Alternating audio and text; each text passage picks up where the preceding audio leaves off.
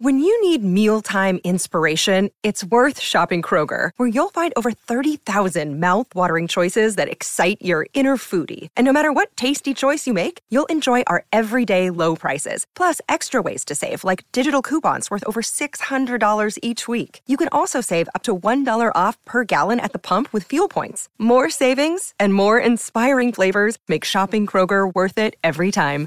Kroger, fresh for everyone. Fuel restrictions apply. Hey everybody, welcome to your Unit 3 review.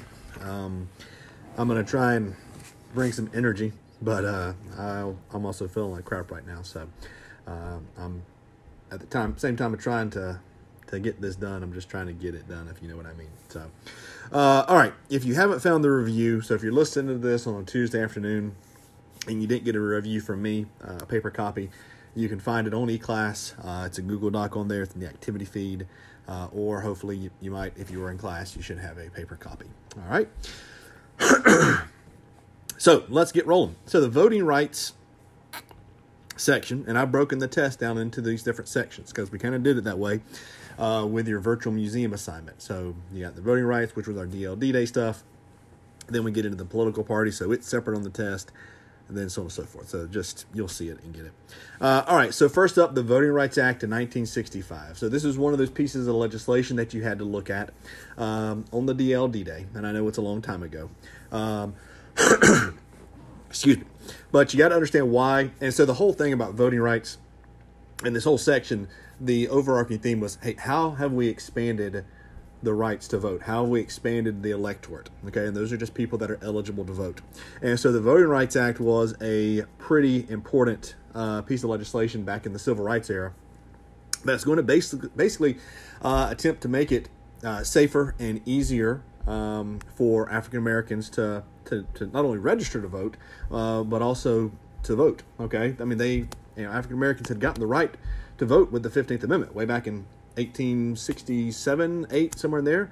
Uh, but we know uh, from U.S. history days that the South had really, you know, made it very difficult, uh, and that's probably an understatement um, for African Americans to vote. So the Voting Rights Act is going to uh, attempt to make it uh, to where some of the barriers that were in place, um, registration things, poll taxes, whatever you want to call it, uh, any of those kinds of barriers. You can probably think of some off the top of your head since you're all APUSH uh, scholars. Uh, all right, the next question is about the voting uh, rights amendments. And so on our DLD day, you had a list of amendments to go through. So maybe look back at that. Uh, I never took that copy from you because it was a, a, digital thing. So you turned it in, and you should still have a copy somewhere. Um, so you do have to know the amendments uh, and what they did. All right. So first up, the first one is the 15th Amendment, which you already touched on, and that's going to give African American males uh, the right to vote, suffrage. Uh, the 17th Amendment is going to be direct election of our senators. So, up to this point in 1913, uh, it's key to remember that the state legislatures had picked our senators. We did not have the right and the ability as citizens to pick our senators, they were picked for us. Uh, and so, the 17th Amendment is going to fix that and um, let us pick our senators. The 19th Amendment gave women the right to vote. Uh, remember, this was a right that they had been working for for a long time. Um, and finally got it in 1919. So the women uh, have the right to vote suffrage uh, in 1919 with the 19th Amendment. Uh, the 24th Amendment, I'm so sorry. The 24th Amendment is uh, the poll taxes. So it is an amendment to the Constitution that says, hey, you can't do poll taxes anymore. Remember, this was a barrier that the South had placed uh, on African Americans uh, through much of the, the, the history where they were trying to stop African Americans from voting.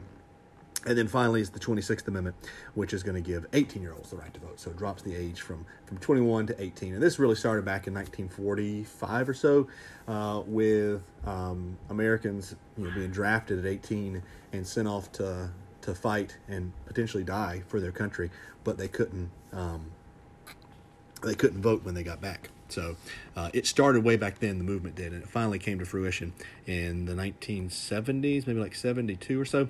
So the main thing to remember there is all of those uh, are going to uh, expand the electorate. So more people are going to get the right to vote with those things.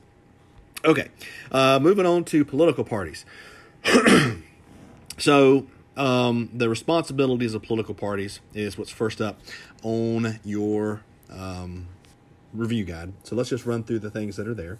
First off is voter mobilization and education. So we could almost split this up. I could have done two separate things here, but I put them together because to me they kind of go hand in hand. Uh, the voter mobilization is trying to get people out to vote. Uh, if you check your mail uh, over the next month, you'll probably see something from a party uh, about, hey, election day's coming up. In fact, I got something today uh, from both the Democrats and the Republicans saying, hey, election day's coming out. Have you uh, registered to vote? And you should vote for this person. Okay, so voter mobilization is encouraging people to register to vote, encouraging people to go out and vote. Um, and then the education part is making them aware of basically the candidate stances. All right, and they're going to do both sides. So the Republicans are going to point out what the Democrats are trying to do. The Democrats are going to try and point out what the Republicans want to do. And they're hoping that you can make a decision uh, based off that. Uh, organizing interests within society. So uh, this is kind of a broad thing, all right, and that's a very broad word there, thing. Um, but just, you know, sometimes people need something to identify with. And if you're left leaning, you have the Democratic Party to go associate with. If you're right leaning, you have the Republican Party to go to go um, align with. Uh, campaigns. So hopefully you've seen throughout the virtual museum that parties you know are going to work on the campaigns. They're going to raise money uh, they're going to uh, spend money uh, they're going to spend a lot of money. You, you, saw in the google doc that told you what you had to do for the virtual museum. The last thing was the spending um, that the, uh, the, the, the, the elections in the, the 2020 election how much spending? Over 14 billion dollars. So there's going to be a ton of money spent on these campaigns but they're going to help assist. They'll send volunteers. Uh, there'll be volunteers from both the Democrats and the Republicans down here in Georgia for the Senate race, for the House races, for the governor race. They'll be across the board uh, around the, the nation uh, out there working campaigns. And the candidate recruitment is the final thing there. Uh, and this is something uh, that's kind of a developmental thing that they do. So they're constantly looking for the next big candidate. So who's someone that can run uh, on our ticket in years to come? And so that's something that they'll do. They will look for people. Maybe they're uh, at a job at the federal government. Maybe they're at a job in the state government, and they recognize that they align with the the Democrats or the Republicans. And so, you know, maybe hey, let's let's get you to run uh, for a city council position or for a mayor. But let's get you started somewhere down there. All right, at a lower level, at the local level, and let's kind of guide you, and we'll build you up to eventually where you can run for you know whatever they they prop them up to do, the House, the Senate, maybe the president. all right, the differences between the political parties and interest groups. Um, the big thing here, all right, is that political parties, remember, they have to be worried about every single issue. They are very broad uh, in their issues, whereas interest groups, they only worry about their one thing. So, political parties, you know, when you think about all the things that are going on in America now social, monetary, uh, foreign problem, all these kinds of problems that are going on. Political parties and candidates have to be concerned. They have to have an answer for all those things. So when one of our Senate senators or challengers for the Senate goes around Georgia and is taking questions, they have to be able to respond to everything. They can't say, "Well, that's not mine. I'm not worried about it."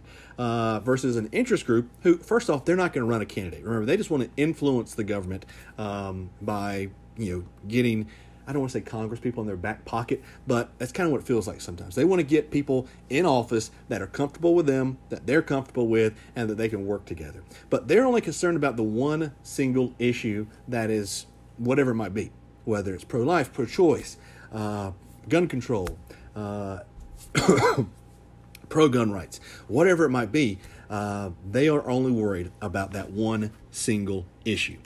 All right, third parties. Now, there is a chart that you have to be able to read, so just be aware of that.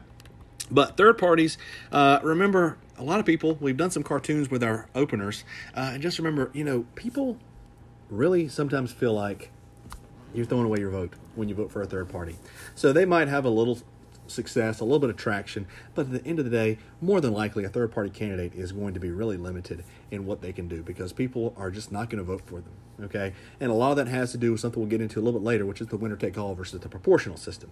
Remember, most states, 48 of them, are going to require a candidate to just get a simple majority. And once they get a majority, of a state's um, votes, then they've won. They've won all the delegates from that state. So Georgia, we have 16. Um, Texas has 38. So once someone gets all just over 50%, they win. Okay. Uh, there's a chart question, like I said, and so um, the lack of success. And remember, you know, if they can get a a platform picked up, then they're going to feel in pretty good shape. Okay, so they're going to feel in pretty good shape if they can get something, one of their pieces of their agenda for the the major parties to pick up and say, hey, we want to, we like that. Uh, then they're they're going to kind of feel successful uh, when it comes to, to those votes. All right. Um, let's see. All right, getting into political parties change and adapt. So uh, hopefully you recognized how, when you did the case study between 1860 and 2016, you recognized that uh, it's a totally different system. Back in 1860, when Lincoln was running for the presidency, he went to the national convention. He had not campaigned whatsoever uh, at a national level. Okay, so he had not campaigned and um, he was dependent upon the delegates at the national convention versus 2016 where you had um, bernie sanders and um, hillary clinton and a couple other democrats along with about 15 20 republicans going out amongst the states and trying to get votes okay? Uh, so it has really switched gears from okay the parties get to do everything. They get to make all the decisions about uh, who's going to be the candidate for the president to now we're really uh, the opposite. And we as citizens get to pick and therefore we're going to pick the people who, who we really like. And the candidates platform that we like. It might be aligned with the, the political parties but at the end of the day it is going to be their uh, issues all right? Moving on to interest groups all right? So interest group activities. So uh, lobbying is something that interest groups will do.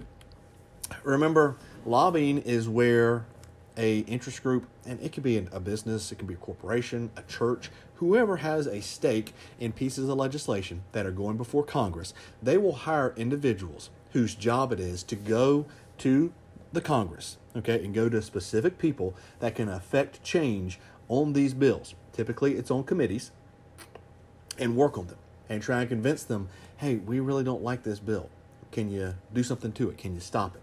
Can you make this change to it? Can you make that change to it? All right. Now, keep in mind, interest groups and lobbyists are not going and working on people who are against them. All right. The NRA is not sending lobbyists to uh, pro gun control Congress people and saying, hey, we want you to make these changes. They're people that have already been elected that are sympathetic to the, the pro gun side. Okay, just like people on the, the gun control side are not sending people to p- politicians, Congress people that are pro gun.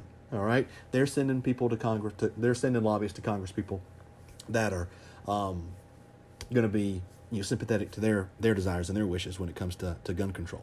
All right. Um, so Congress, they'll also uh, lobby federal agencies, but they do that a little bit differently. There's not the money aspect when it comes to federal agencies because those those bureaucratic agents they're not looking to take money in cash. Uh, it's more of a kind of a watchdog function where we're going to watch as an interest group. We're going to watch the the agencies uh, that are in charge of our areas. So if I'm an environmental group, then I'm keeping a pretty close eye on the EPA, and I'm going to have a pretty good relationship with the EPA uh, if I'm able to, because I want to make sure that they're enforcing the rules and the laws that I want to see campaigning. Uh, interest groups are going to do something called electioneering, and that is basically where they are going to spend a lot of money uh, because interest groups raise money. They're almost like political parties in that regard. They're going to raise money, and they can only donate a certain amount to the candidates. So a lot of it's going to be just okay. We know that this candidate is sympathetic to our needs and wants, so let's run some campaign ads for them. You know, you, you cannot work with the the uh, politicians, but you can run commercials. You can you know buy up TV time, radio time. You can send out flyers. Uh, you'll probably get some uh, from some different organizations. Okay, uh, donations. We just kind of touched on that. Interest groups are limited. They are uh, restricted on how much money they can give to candidates. Uh, however, once again, they can spend almost as much as they want to on campaigns. And when I say campaigns, that means the ads, the flyers, the commercials, and all that sort of stuff. testifying. So uh, as weird as it sounds, um, the interest groups are experts in their areas, okay? And so they will go before Congress occasionally, whenever a piece of legislation comes before a, a Congress, both on the Senate and the House, and they might answer questions. Maybe um, I'm on the Agricultural Committee and I get a bill in front of me that is discussing uh, making it to where uh, this new fertilizer can be added uh, to the soil.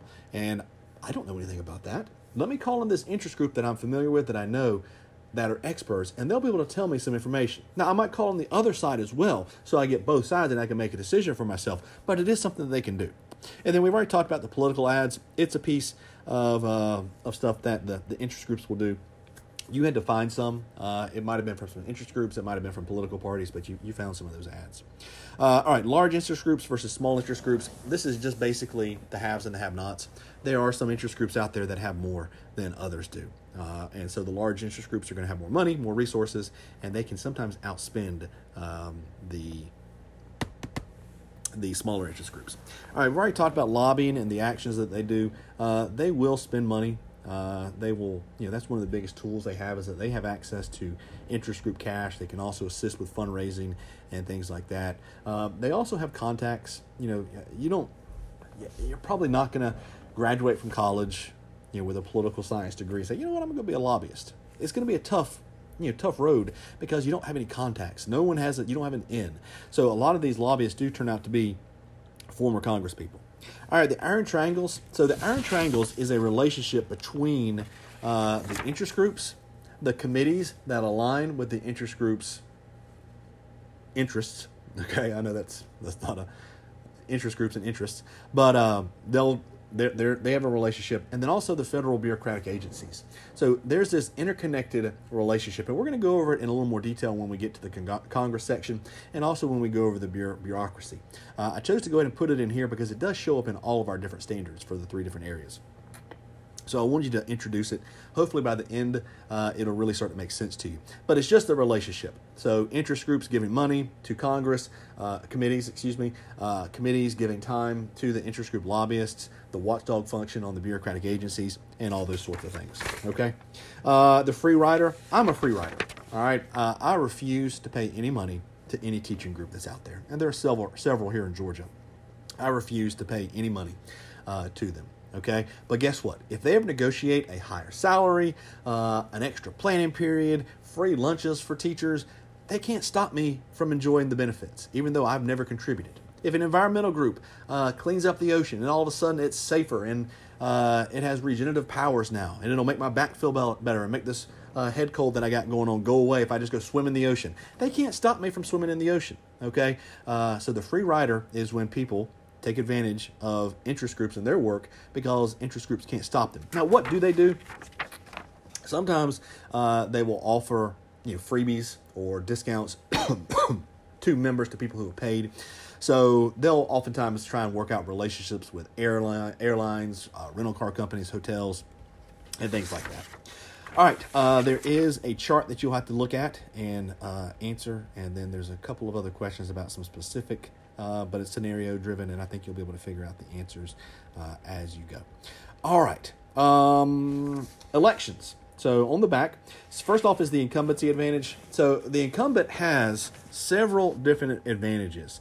Probably one of the big ones is the fact that they have name recognition. Okay, and that means that when uh, you go to the ballot box in November, there's a good chance you'll recognize the person who has been in office. Whether that's a positive or negative, I don't know, but you'll recognize their name. And so that plays a big role because people don't want to vote for people they don't know about. Okay. Um, the other thing is they're going to get uh, more money. Okay. Typically, uh, they're going to get um, uh, contributions. Uh, people are going to donate to the winners, the people that have been there in office. Okay. Um, and credit claiming is another big one. So, um,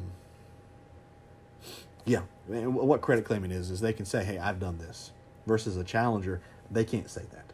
Okay, they have they have no power there. Um, so those are the two big ones: the the money, the credit claiming, the name recognition. Um, so there we go. Okay. Um, campaign strategies, presidential and congressional. So the presidential candidate, uh, remember, they have to run two different can- uh, two different kind of campaigns. First off, they have the primaries where they're campaigning against their party. So you know the Democrats will have it kind of easy if they if Joe, if Joe Biden decides to to run uh, in 2024, uh, which he said that he, he will, then the Democrats will probably pick him, and he won't have to run in the primary. So won't have to spend money, resources, and all that kind of stuff. However, the Republicans are going to have to pick a candidate. So they're going to have to go across the country campaigning and getting support uh, for uh, their their run to the presidency. Okay, um, so it's going to to take some time and some money and effort uh, to get that done.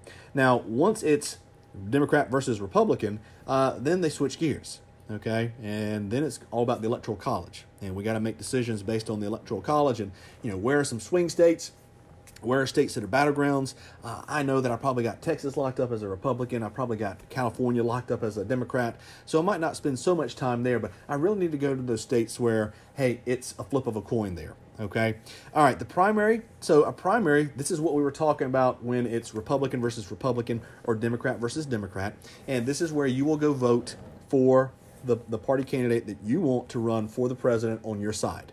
All right. So if you're uh, a big Republican, you will go vote in the Republican primary. Uh, I don't think, like I said, I don't think the Democrats will make Joe Biden run unless something happens weird. If they do, then as a Democrat, you might be able to go vote for your Democratic candidate that you want to see run in 2024. Um, but it's your typical election, okay? Uh, you're going to go, you'll cast a ballot, um, uh, the Republicans do winner take all. The Democrats they do proportional, so they will split up. So if it's me and you, uh, I get seventy percent and you get thirty percent, then I will get seventy percent of the delegates. You would get thirty. Okay. Now you got open and closed. Open primary is where either side can go vote. So here's the Republican primary in Georgia. Uh, we are an open state unless something changes. Uh, then everybody, Democrat, Republican, Independent, can go vote in that Republican primary. Now, some places will close their primaries, and that means you have to be a registered Republican or a registered Democrat to go vote. Reason for this is there's a fear among some places that if they let both sides come in and vote for the candidates, you know, uh, let's say I'm running as a Republican. Well, here come all the Democrats, and like, let's vote for that Chris Daniels guy. He's the worst candidate in the history. If he gets the nomination on the Republican side, we'll tear him up. We'll win very easily. So they, there's a fear for both sides when they have a closed primary that they're going to uh, kind of sabotage the other side. Uh, all right, the caucuses, and I hate that word. I really, really do. But uh, that is, it's different from the primary. Uh, this is where you take a day, maybe a Saturday, and you would go to a gym or a church or, or somewhere where there's a big auditorium, basically. And you will have people from the candidates speaking, trying to convince you who to vote for. All right. And at the end of the day, you'll go sit with the group that you want to go vote for. So it's really out there and it's open. It takes a long time. I personally, if Georgia was to switch to this, I would not go vote. All right, the winner take all versus the proportional. I already talked about this on the primary side. Remember, Republicans are winner take all. So if you get the, the majority of the, the votes in the states, then you do get uh, all the uh, delegates from that state. Democrats are going to be um, uh, proportional, where it's by the numbers. So if you get 50 50, then it's 50 50 split. Now, the Democrats do have something called super delegates, and those are people that are not going to be uh, required to vote um, with the regular delegates. So if I'm a super delegate from Georgia, I basically can vote however I want to.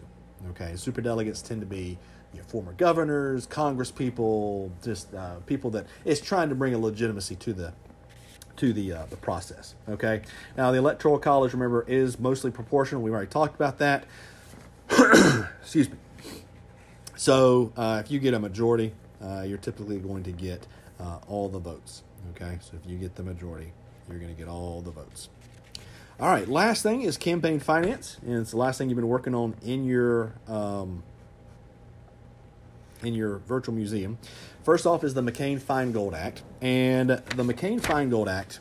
Uh, it could also be called the Bipartisan Campaign Finance Reform Act. Okay, I call it McCain Feingold just because it's much easier to say McCain Feingold than it is to say all that stuff that I just said. The Bipartisan Campaign Finance Reform Act. And bipartisan just means it's from both sides. Okay. Um, and it did a couple of things. Uh, first off, the big one that they attempted to do was to ban soft money, which is at the end of this review. But just soft money is just the the money that's not regulated, so it can be donated, and uh, there's really no record of it. Okay, uh, they're going to create the uh, stand by your ad. So if you'll pay attention to the ads that are being running, uh, you're probably going to hear uh, someone say, "I'm such and such, and I support this ad." It means you can't just run an attack ad and kind of, you know, not put your name to it. All right, Citizens United. So the last thing you had to do in the virtual museum. So hopefully you've read the the kind of the case brief about the what caused the decision. Uh, in this, Citizens United was an interest group. We watched the trailer to the movie they were trying to run, Hillary the movie, and it was really an attack piece on Hillary Clinton back in 2007, right before she was getting ready to run in the Democratic primaries against Barack Obama and John Edwards.